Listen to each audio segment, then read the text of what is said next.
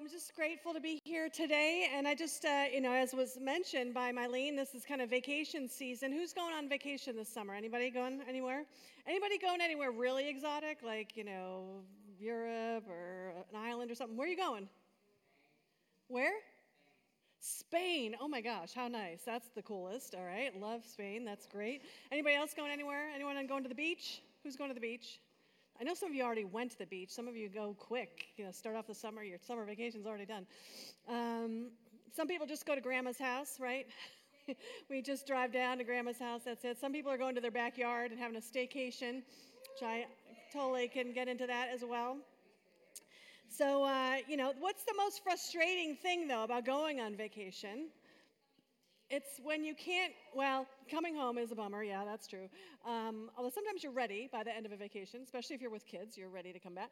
Um, but the most frustrating thing is when you can't get there. when you're trying to get there uh, and there's flight delays, there's traffic, your car breaks down, I don't know, all that stuff that delays you from getting for where you want to go. And um, when my kids were growing up, they considered me bad luck on flights because every time, and it's kind of scary to think about, but it's actually true, that every time we went on a flight, it was always delayed. It was always delayed, it was canceled. I can remember racing through um, I think it was the Dallas airport, and I had a kid in my hand uh, whose like feet were like flying behind me because we were running so hard to get to the next gate because you know our thing had come in late or whatever. We've had we spent hours in airports with the kids sleeping on top of their luggage because we had to reschedule flights and so on. And so this never seemed to happen when it was Paul with them, uh, just Paul. It was always so they blamed me, which I think was highly unfair. Um, but come to think of it, even growing up okay? So maybe it, maybe it is me. I don't know. Growing up, even growing up, we were always had problems traveling. Now, we didn't fly when I was a kid, we drove everywhere. But we often went from Rochester, New York, which is where I grew up, um, and we would travel across Rochester State and across Massachusetts and meet family. We, my family had a lot of family in Massachusetts, so we'd meet at Cape Cod or something like that. And so we'd meet my aunts and uncles and cousins and so on. And every trip, every trip, we broke down, and it looked like this. Uh, there should be a picture here of my dad.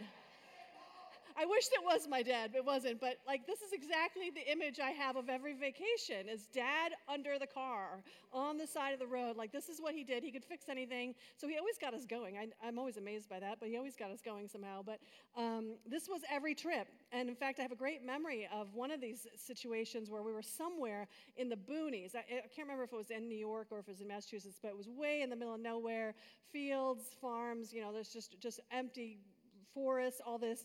And we got stuck like this. We're on the side of the road. We're, we're nowhere near anything. And so my sister and I got out of the car and we started walking around. And what do we find but along the side of the road are all these wild blueberry bushes? Just dozens and dozens and dozens of bushes, and they're all full of fruit because it's the right time of year. So, first of all, my sister and I, like, you know, chowed down as many as we could possibly eat, and then we're like, we got to bring these with us on vacation. And so, we dumped out tennis ball cans and filled them up, you know, with blueberries. We found every bag we could in the car, we filled them up with blueberries. And when we finally got to Cape Cod, my aunt, who is one of those wonderful aunts who um, can cook anything from scratch with no recipe. Do you know people like that? That just, you know, it doesn't matter. She's like, I'm going to start cooking. And she made us blueberry cake and blueberry pancakes and blueberry muffins and blueberry pie. Like, we just ate blueberries all vacation long. So it's a great memory of, of, a, of, a, of, a, of a problem at first. But we wouldn't have had all that fun if we couldn't have gotten to where we were meant to go. Right? If we'd had to turn around and come back, we would have never had all that fun with uh, my Aunt Joe and the blueberries. And so, this is one of the things about life, right? We want to make it to where we're supposed to go. Life is like a journey. And we want to get to where we're meant to be, um, where we're supposed to be going. And every one of us is on a different journey. We have different places, but we all want to know that we're going to get to the destination that we were intended for. And I've got a word for us today that as Christians, you and I have a common purpose to each one of our journeys even though it's very different journeys, we have a common purpose, and that is that we're all on mission for God. We're all on mission to spread the love and the word about Jesus. And you know, you might have thought I was going to say that our common purpose was to worship God or to know God or love Him, and that's all true as well. But it's interesting that at the end of his life, Jesus made a real point of his life here on earth, that, that is, he made a real point of telling his disciples, I've got something for you to do. I need you to do something. He says it first of all in Acts 1 9 and 10. He says, Be my witnesses in Jerusalem, Judea, Samaria, and to the ends of the earth. And if you know your ancient Roman uh, geography, you know he's saying Jerusalem, which is your city, Judea, your region, Samaria, the next region over, and to the ends of the earth. So it's like, I want you to be my witnesses everywhere, locally, regionally, across the world. I want you to be my witnesses. And he says something very similar at the end of Matthew and of Luke. And we'll have the scripture up here Matthew 28 18 to 20. He seems to be harping on this point right before he leaves the earth. He says this Then Jesus came to them and said, All authority in heaven and on earth has been given to me. Therefore, go and make disciples of all nations, baptizing them in the name of the Father and the Son and the Holy Spirit, and teaching them to obey everything I have commanded you. And surely I am with you always to the very end of the age. So, see, you and I were not saved from, from our sins just to be brought into friendship with God, and so that we could then just go about our little lives and be happy with our own little, little circle. Yes, God loves you. He saved you so that you could come into relationship with Him, and He wants beautiful and wonderful things for your life. But the story doesn't end there. We're meant to pass it on. We're meant to tell others about what Jesus has done in our life, the difference that He's made in our life. We're saved so we can bring others the light and joy of Jesus. That's what being a kingdom person is all about. And Christianity is a passed on faith. Paul said, What I received, I passed on to you. And so, what we've received, who are you passing it on to? Who are you passing on what you have received? Paul puts it even more strongly in 2 Corinthians 5. This is because of what God had revealed to him, what God had done in his life. He says this For Christ's love compels us. We just sang that song, Compelled. Christ's love compels us because we are convinced that one died for all and therefore all died. He was compelled to live for God and tell other people about it. Compelled is a strong word. It's a very strong word. It's almost like there's an irresistible force that he just can't help but talk about Jesus.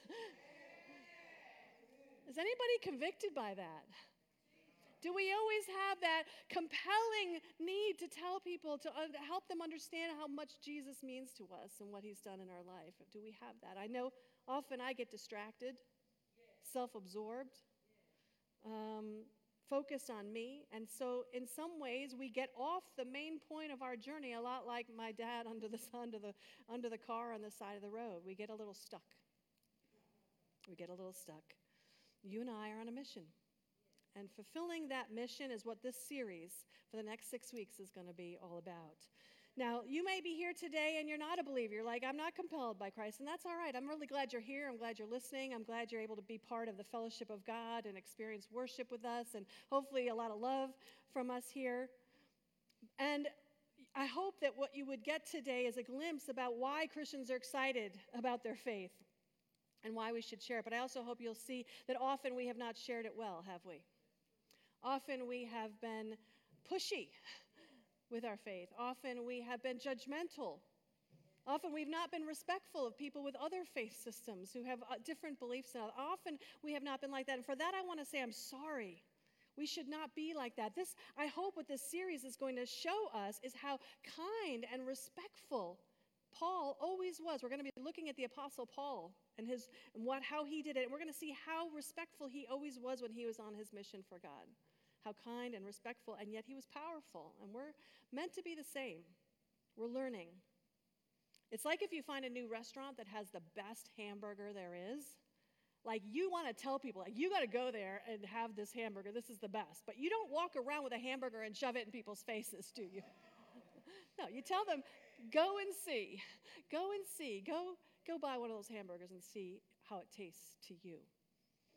How it tastes to you. So Let's learn together how we can be a loving and respectful and kind witness of what Jesus has done in our life. Amen?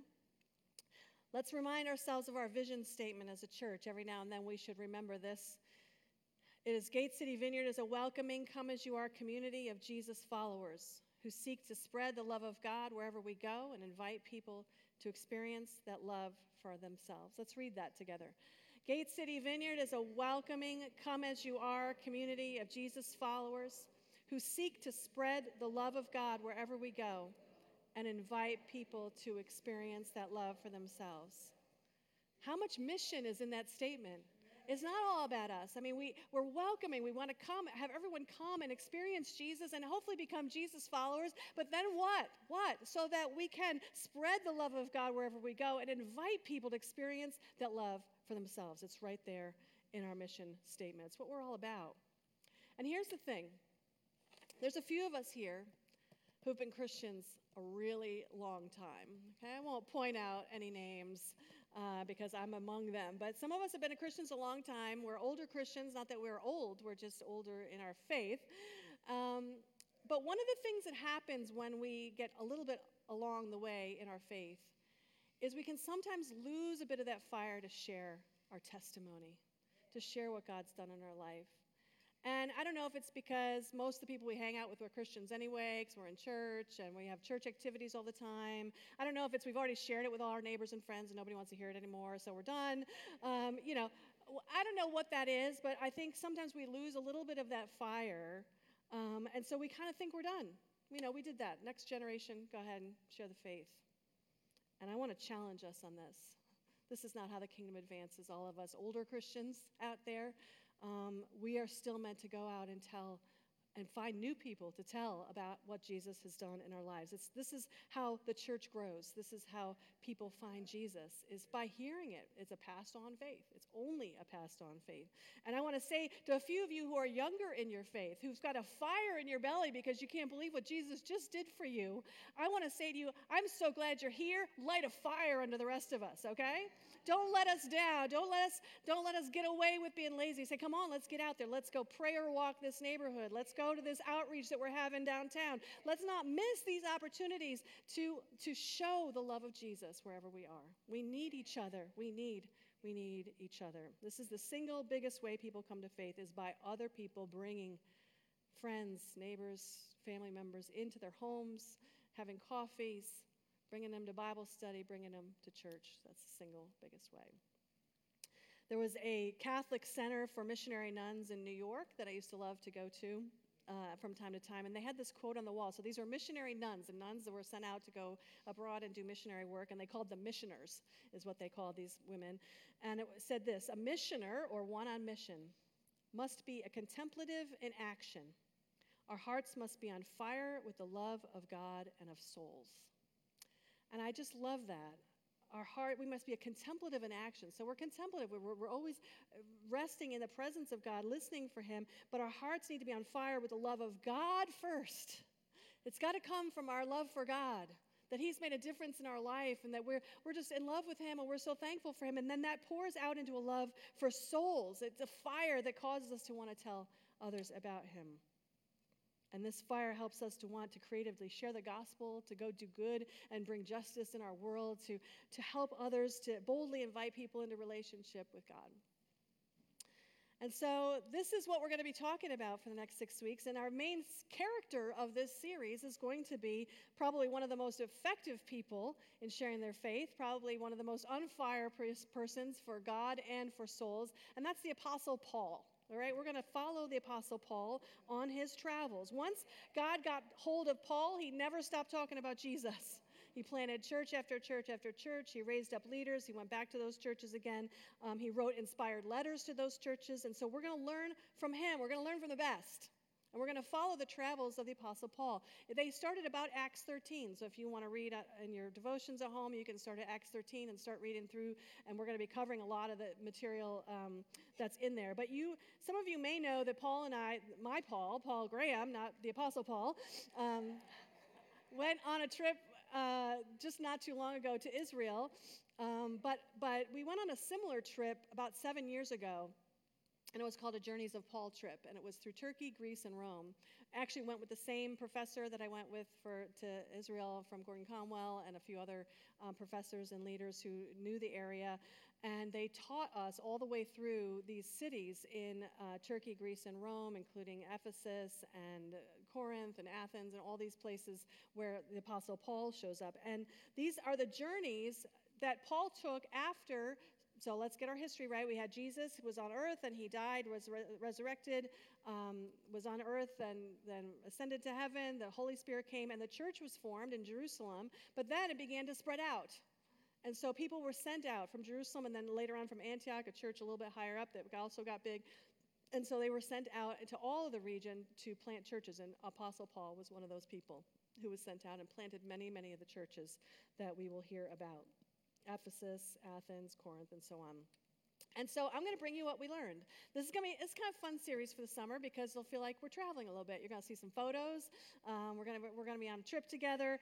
Um, but there's also some serious lessons about how we can share our faith. No one was more effective at it than the Apostle Paul. So we're going to learn from the from the best here. We need to learn this because our church will not thrive unless we are able to say we are we have a Judea here. We have a Jerusalem, a Judea, Samaria, right here in our midst how can we winsomely, respectfully, kindly, with love, share what Jesus has done in our life and invite people to experience that love for themselves? Amen. So um, I'm going to skip a, a slide here and we're going to go ahead to talking about the Apostle Paul. So I'm going to just give you a little bit of background. Today's a little bit of an intro sermon, and then we're going to uh, get into some more detail about that. You're going to get some cool stuff today too. So, and we're gonna, I'm going to end with a little bit of a challenge for each one of us which is this. Uh, but we'll start with this talking about Apostle Paul, since we're going to be traveling with him. He was an instrument chosen by God to do. Uh, to do the spread the good news. Um, there were many things about him that uniquely suited him to this job. And so, um, first of all, he was a Hebrew of Hebrews. He was trained by one of the best rabbis, well-known rabbis. So he was a he was basically a Pharisee, um, very well versed in the Scripture uh, really understood the scripture, really knew Jewish life and the Jewish law and so on. So he was very respected among the Jewish world. But at the same time, he was born in Tarsus, which was a Roman city. So he was a Roman citizen and he grew up there. So he would have known Greco Roman pagan life as well. He would have understood all of that and how that infected the world around him. He was also obviously an intelligent and skillful communicator and passionate about what he believed. Whether he was against Jesus or for Jesus, he was passionate about it. Um, and you can see that in all his letters. But most importantly of all, he was radically changed by Jesus. Radically changed. The reason Paul was so passionate about Jesus is because Jesus turned his life upside down. Uh, you can read his story in Acts 9, but basically, he was persecuting the church, throwing Christians in jail because they, he felt as a Pharisee it was against his Jewish understanding. And then God just knocked him down on the streets of Damascus, uh, appeared to him and said, I'm Jesus whom you're persecuting. Stop it. Um, and so, uh, you know, he was basically blinded in that moment and went off to a person's house. And a couple days later, Ananias, a Christian, came, um, probably trembling in his boots, to come to Apostle Paul, pray over him, and Paul was filled with the Holy Spirit. And so Paul made a 180 degree turn, went from persecuting Christians to now being a biggest proponent of this faith that Jesus died for us, died for our sins, came to bring us new life and set us free. And so um, that is, is Paul's story. Only because Christ was real to him could he then be compelled to share it with others. And this is the challenge that's going to run through today's message, which is Is Christ's love real to you? Because uh, the more and more real it is to you, the more you'll be compelled to share it wherever you go. It's, it's easy. Once you're excited about it, it's like that hamburger. If you're excited about that hamburger, you're going to tell people about it. And so, the more and more Christ's love is within you, when more and more you've experienced his love, then you're going to be compelled to share it with others. Let's talk about the journeys. Paul did three missionary journeys, and I'm super excited today because I have a pointer. Ooh. I thought, you know, Tim always pulls out a pointer on the finance meeting, and why should only the finances get a pointer, right? So, so um, I got a cool pointer. So I'm going to show you the three journeys of Paul. So if you start reading in Acts 13, Paul took three journeys. All right, we're going to talk about where he went. Okay, so just to give you um, perspective, way down here, it's off the chart, but it's Jerusalem. Okay, so church started down there, um, but then it grew, and Antioch became a second kind of center. Uh, it was a big church there, both Gentile and Jew. In fact, fascinating, very multicultural elder group there. That's another teaching for another day, but that's really pretty cool. So they started out in Antioch. It was Paul and Barnabas got sent out by the elders in Antioch for this missionary journey. And so what they did is they went down here to Cyprus. They picked up Paul, um, Mark along the way. And then they ended up in Perga. So I want you to remember Perga right here. Okay, it's right on the coast, right in the middle of Pamphylia. Um, and that's where they start first, because you're going to see some pictures of Perga in a little bit. And then they went up here to Antioch in Pisidia. So there's two Antiochs. Don't be confused, all right? So this Antioch and this Antioch are two different Antiochs. This is Pisidian Antioch. Um, and it's right up here in the center of everything. If you can see, if you got to think about Turkey as this big thing right here, it's kind of the center of the whole thing. People coming east and west, a very um, thoroughfare. So he went there next, and then he went to Iconium, Lystra, and Derbe, and then c- kind of made his way back. And then from there, uh, ended up sailing back to Antioch. Okay, so that was the first missionary journey. All right, let's go to the second uh, picture. Second missionary journey was Paul and Silas this time. Barnabas went off a different direction with Mark. And they again started from Antioch, but this time um, they started overland. So they ended up first in Tarsus. Now remember, that's where Paul's from. So that's his hometown. So maybe he stopped to pick up supplies, say hi to mom, you know, who knows, right? He was right there in Tarsus. And then they went back through the churches they'd been through before Derbe, Lystra, Lystra Iconium, Pisidian Antioch.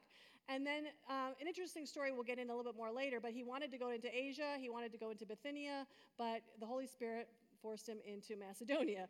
So um, he ends up over here in Macedonia, and this is how you hit um, Thessalonica, you hit Berea over here, and as you go down here, you get to Athens and Corinth. And then he comes back, makes a quick stop in Ephesus, and then ends up back in Jerusalem and eventually back to Antioch. So that's the second journey.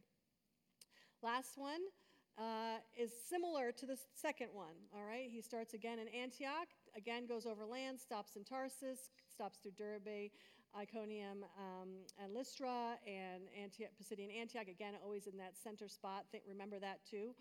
Um, this time he does is able to go through Asia and stops through some of these little cities in here, and including Ephesus, and then revisits all the same ones he was in before: Thessalonica, Berea, etc., um, all the way down Philippi, Philippi, all the way down here to Athens and Corinth.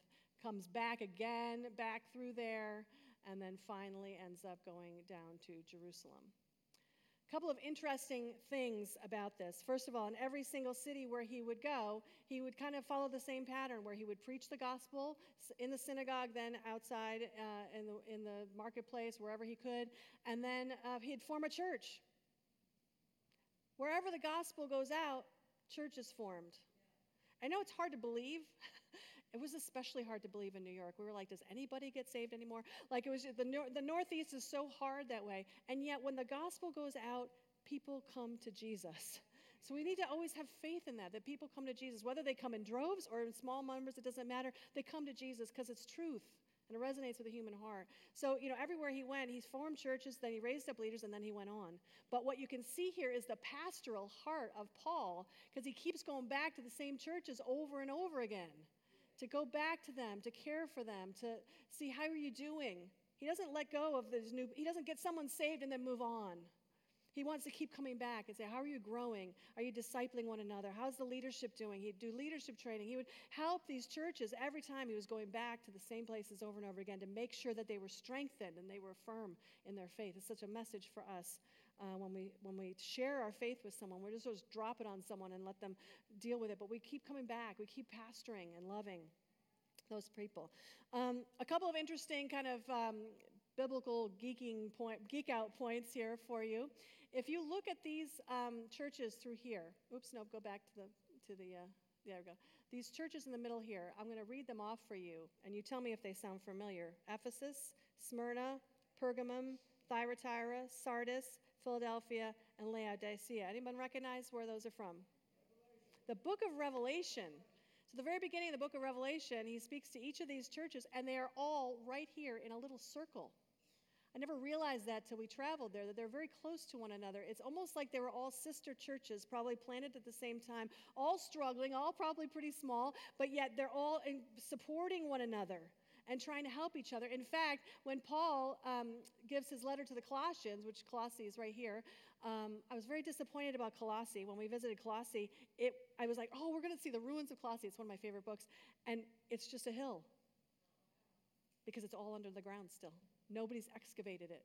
So if you want to do a PhD project, go excavate Colossae because it's completely, it's all under there and things we would find out about the Colossians if we could dig in there anyway.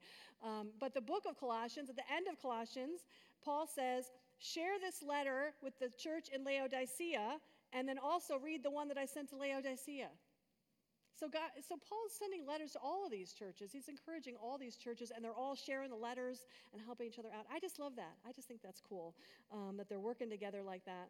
Um, the other thing I'd like to point out is that Paul grew up in Tarsus, which is right here. It's only about 200 miles from Perga, where they started the missionary journey. So this is not that far away. This is not like going to Thailand.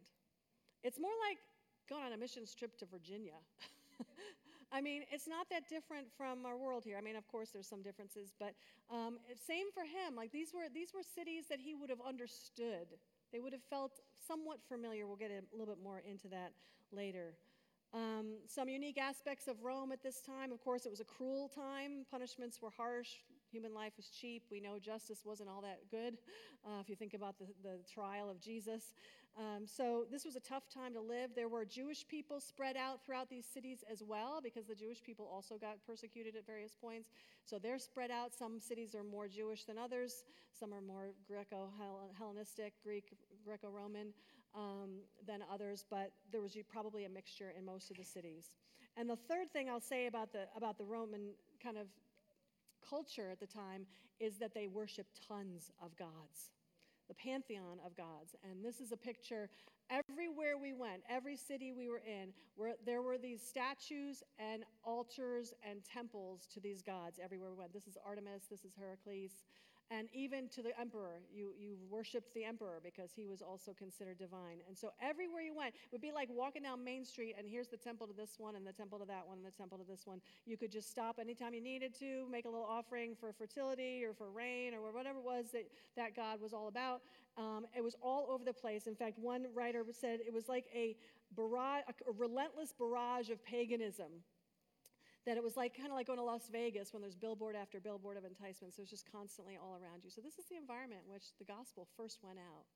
We think we have a, a tough environment now, but the Holy Spirit managed first century Rome. I think he can manage 20, 23rd, you know, the 2300s now. We, uh, he can manage where we are um, right now. Now, here's what I, another cool kind of thing to point out about all of this that this, even though it was a rough time, this environment was uniquely suited for the gospel to go out. And it's like God was working behind the scenes. The Holy Spirit was working behind the scenes, even through the Greeks, even through the Romans, to create such a situation where the gospel could go out easily and fully in this region. And let me explain to you why. The first huge part of this, and every archaeologist will tell you this, and, and biblical historian will say, the Roman roads were a huge part of how the gospel was able to go out because Paul and his companions and all the people that were going on, and the other disciples too, all the other apostles went out in different directions. They were able to go on these roads. And everywhere we went, you saw these very familiar roads um, with, with pillars on the sides. And all along here are whatever. It's like Main Street, right? So it could be shops, uh, could be a few temples or altars. There could be some government buildings. It was all along the sides, but these Roman roads you saw everywhere. Here's this is Perga, so that was that one that down by the coast. Um, let's the next, we'll look at Laodicea, which was more in um, in Asia. But again, these Roman roads with the pillars on the side were everywhere they went. Here it is also in Ephesus, and so you just saw this wherever you went, which meant that there was easy travel so, this was one of those reasons that the gospel was just able to go out. And not only that, but certain cities and certain places became crossroads where people would come from east and west and north and south to bring their, to sell their goods and to, or to move and to find new work or whatever. Um, and so the next picture is of um, Pisidian Antioch, which I remember, or actually maybe the map is next. Let's see. What's, what's the next one? Yeah, the map is next. I want to remind you Pisidian Antioch, right in the middle here. Okay, so you're going to see a picture now. This is like a crossroads. Literally, we stood at the crossroads in Pisidian Antioch where people would come from east west, they'd come from north south. And how smart of Paul to start there.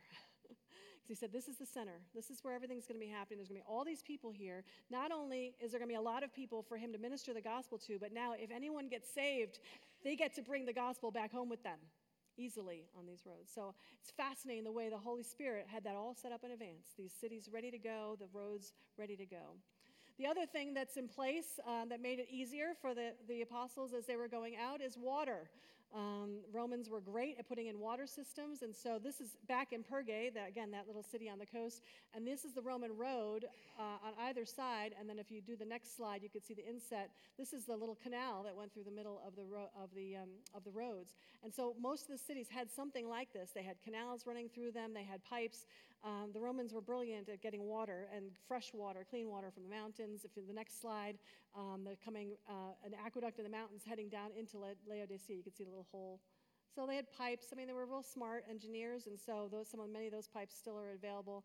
Um, some of the fountains still work in Rome and different places. So um, there just was ready access to water. Again, necessary if you're going to be traveling around bringing the gospel to people. The other thing that made it easier for the, for the gospel to go out was the predictability of every one of these Roman cities. So not only did they have, have the roads and they had the water, but everything about them was predictable. There were different parts of them were predictable. It's a little bit like if you go into Main Street, any town USA, right? There's going to be a main street, there's going to be a grocery store, there's going to be gas stations. There's certain things you just expect to see uh, in any city, and, it, and you, once you find them, you know where you are. Well, it's the same thing in the Roman cities. Um, the f- one thing that they had in common everywhere they went were the agora or the marketplaces. So I'll show you here. Um, this is a marketplace, and it's literally like an outdoor mall. So you walk through like this little entrance, and these are all little shops and stalls. So people be selling spices, leather, tools, whatever it is. Walk around in there, um, and it's like a little outdoor mall in Hierapolis. Ephesus had the same thing, big, huge open area, much bigger, uh, where they again you could just buy whatever you needed here. If you go to the next slide. Uh, again, more agora. This is in Athens. This is kind of more in it, so you don't see kind of the from the from a, distance. But these are the little stalls, um, and you could see it was kind of cool. They even had restaurants, like you could see where they had um, kind of a kind of a pot type of a thing where you could see they could have cooked underneath it. And so it's almost like there'd be like food, like takeout. um, and so they'd have food there and people could take their takeout and go. So, I mean, it's very modern in a weird way, uh, even though it was all in stone. They had Corinth as well, had a big square with many, many stalls and shops all along the side, all these kind of malls. So this would be present in every place. And they took care of every need, including if you had to go to the bathroom. So these are the public toilets in Corinth. Uh, you see three little holes right here and two little holes right here. So if you had to go to the bathroom while you're shopping, they don't want you to go home and take your money with you. They made sure there, was, there were bathrooms, right? Um, I'm assuming that there were like wooden coverings over this whole thing, you know, structures around it. I'm pretty sure they weren't just sitting out in the middle of the marketplace going to the bathroom. Um, but again, just they thought of everything. And so it just, this was to be a predictability of the Roman cities um, wherever they would go.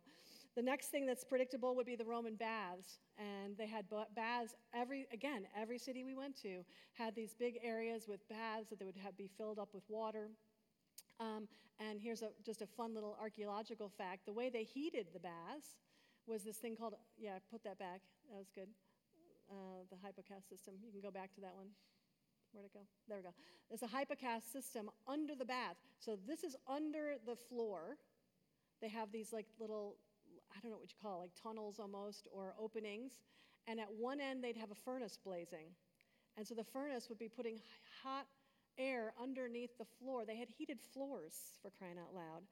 Um, and so that would heat the water. And so the, the pool that was nearest the furnace would be like the hot tub. And then the next pool over would be like the lukewarm tub. And then the next tube, you know, pool further out would be the cold one. So, you know, again, brilliant, brilliant. And just something that they would know everywhere they went. People gathered at the pools at the at the it's like the it's like a cross between a pool and a spa you know was, they had the hot tub and the whole thing. Um, but they would know people would be gathering. This is how to find people. This is how to meet people. The last uh, archaeological piece i'll give you here is that they saw they also every every city had a theater of some kind. And so this is a Roman theater in Hierapolis, a beautiful, beautiful theater. You can imagine sitting out there watching a play or some kind of performance uh, in the beautiful outdoors, a gorgeous theater.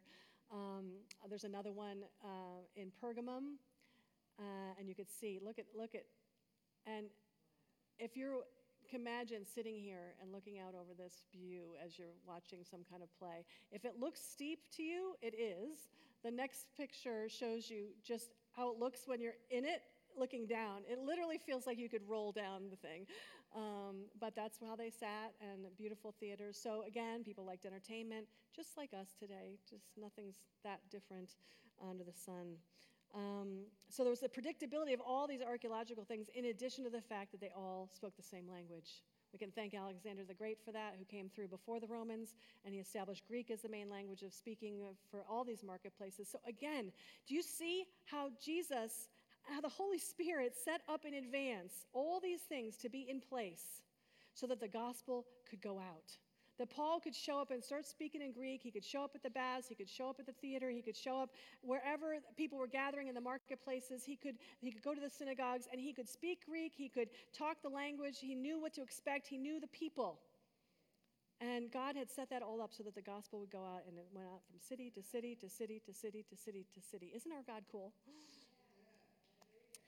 So God set this all up for the spread of the gospel at this critical time in history when it needed to go out. It needed to go out um, from where it was. Now, I bring this somewhat to, to nearing the end here by asking us the question Has God set the stage for us?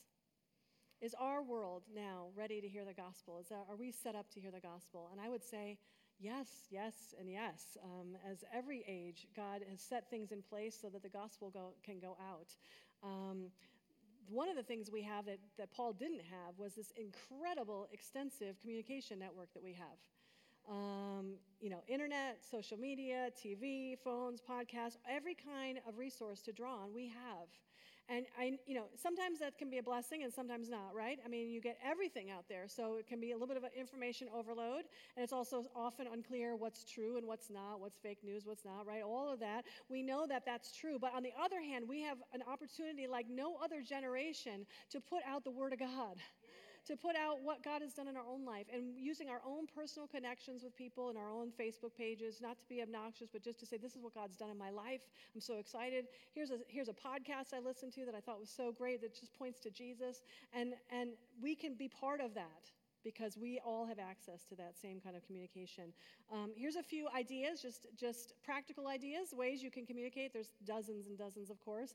Um, you can do a Facebook share from our Gate City Vineyard page. So if you're home sometime listening to the Gate City Vineyard um, live stream, you can say, and you know another friend is home, say, hey, this is what I'm doing this morning. I'm, I'm going to church online. You want to go to church online with me? And just send them the live stream. Let them uh, hear it with you. There's VBS, obviously, and other posts that we post about all the events we're doing. Anybody's always invited. So if there's someone, God put someone on your heart and said, wow, they have a kid, maybe they'd like to come to VBS, then share them, share it with them um, message it with them. You can share the link of any sermon on our YouTube page. So you may not know we have a YouTube page for Gate City Vineyard. If you just get on youtube.com and type in Gate City Vineyard Church, uh, up will come our YouTube page with all the sermons I've, I've preached and anybody else here has preached, and you can just share the link with anybody. So if a sermon speaks to you and you think, wow, you know, I, my, my, my nephew would really appreciate this, you know, send it to him.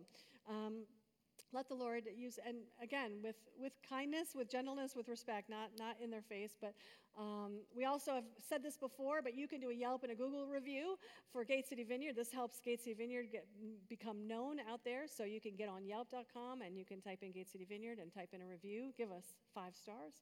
Um, no, you write as many stars as you believe. I'm not going to force you to do five stars, but I hope it's five stars. If it's not, tell me. Um, and Google reviews also, go on to Google, just type in Gate City Vineyard again in the Google, uh, and don't go to our website, but go to the Google page on the, on the left side, and you can um, put a review there as well. There may be podcasts that have resonated for you, emails, um, text, Facebook, Instagram. Connect with others, and I want to say this in life giving ways. In life giving ways. Let's not be sharing all the nonsense and the divisive stuff. We're coming into a, a um, an election soon. This does not add to our witness to post a lot of stuff about the election. I know some of you are more into that than others, but let's post about Jesus. let's talk about what's changing our lives. um, and what makes a difference in our spirit. And let's be the people that, that share what, what God has done in a good way in our life. Um, let's, let's have this, we, let's take advantage of this opportunity we have in our environment with all this great communication that we have. And I would also say, just like the early Romans, um, there's this great spiritual and, and emotional longing in our world today. We definitely live in the pantheon of gods, right? Um, we just don't have Her- Heracles and Athena and Artemis. Uh, instead, we have money and wealth, um, status, family sometimes can become a god, um, satisfaction, success, our health, even, uh, all of these things. And so we have a lot of opinions out there that are all vying for people's attention. But I really believe there's just as much emptiness as ever because we all need Jesus. Jesus is the answer. We sang it in one of our songs. Jesus is the answer to the questions. And so, yet again, there's a longing out there that we never should forget. Um, that even when people on the front have a happy face, often there's a longing inside for something more. So never be afraid to talk about what Jesus has done for you. It's not a time for us to point at other people and tell them what they should do. No, it's a time for us to simply talk about Jesus has done in our life.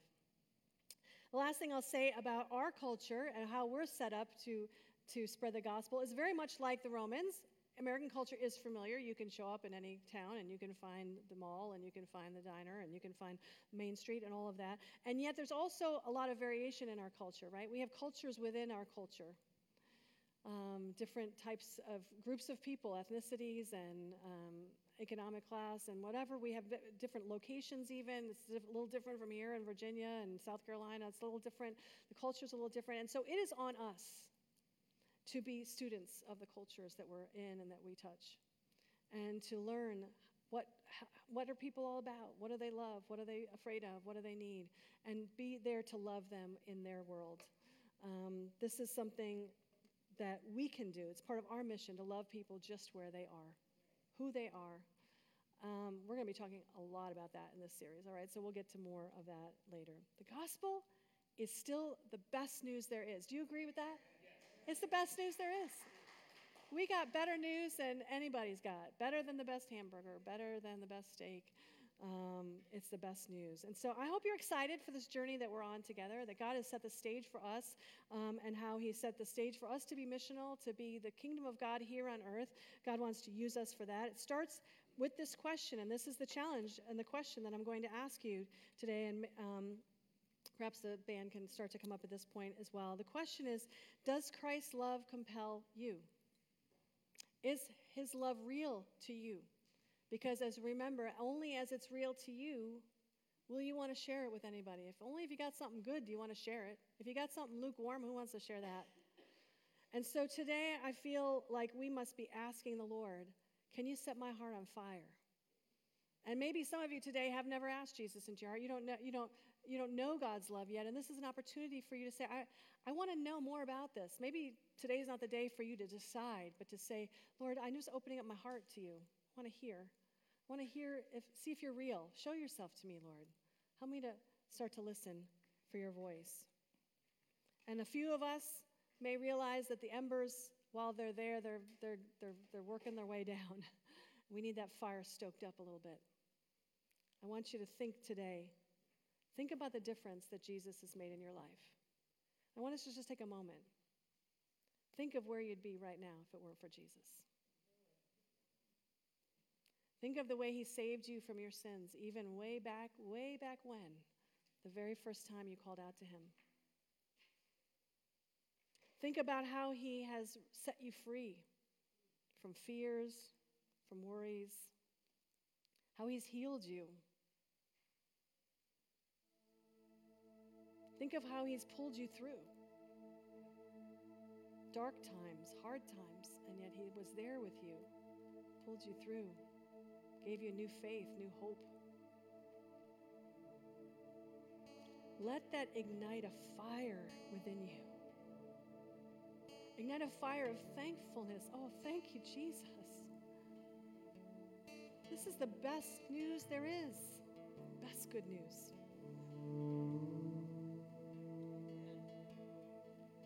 Just heard a new song by Lauren Daigle called Thank God I Do. And in the verses, she talks about how life's been hard and how she's been fighting fears and so on. And then this is what she says in the chorus. I just want to read it to you. I don't know who I'd be if I didn't know you. I'd probably fall off the edge. I don't know where I'd go if you ever let go. So keep me held in your hands.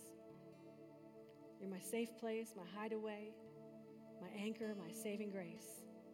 You're my constant, my steadiness, you're my shelter, my oxygen. I don't know who I'd be if I didn't know you. Thank God I do. Thank God I do. Can anyone say an amen to that? Thank God I know you, Jesus. Thank God we know you. Thank God for what you've done in our lives, Lord. What a glorious, compelling Savior you are. How you've shown love. Let us not keep this great news to ourselves, Lord. Give us a fire in our hearts of love for you and a love for souls.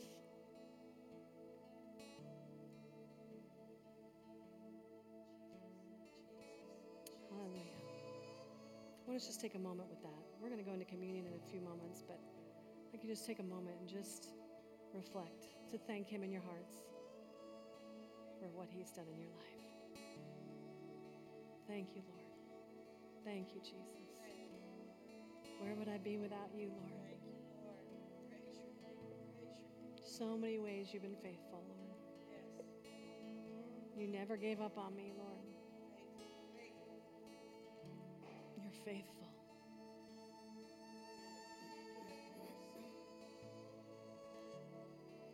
Renew in me the joy of my salvation, Lord.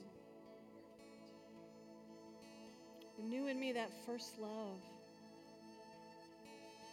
When I first came to you, such a surprise.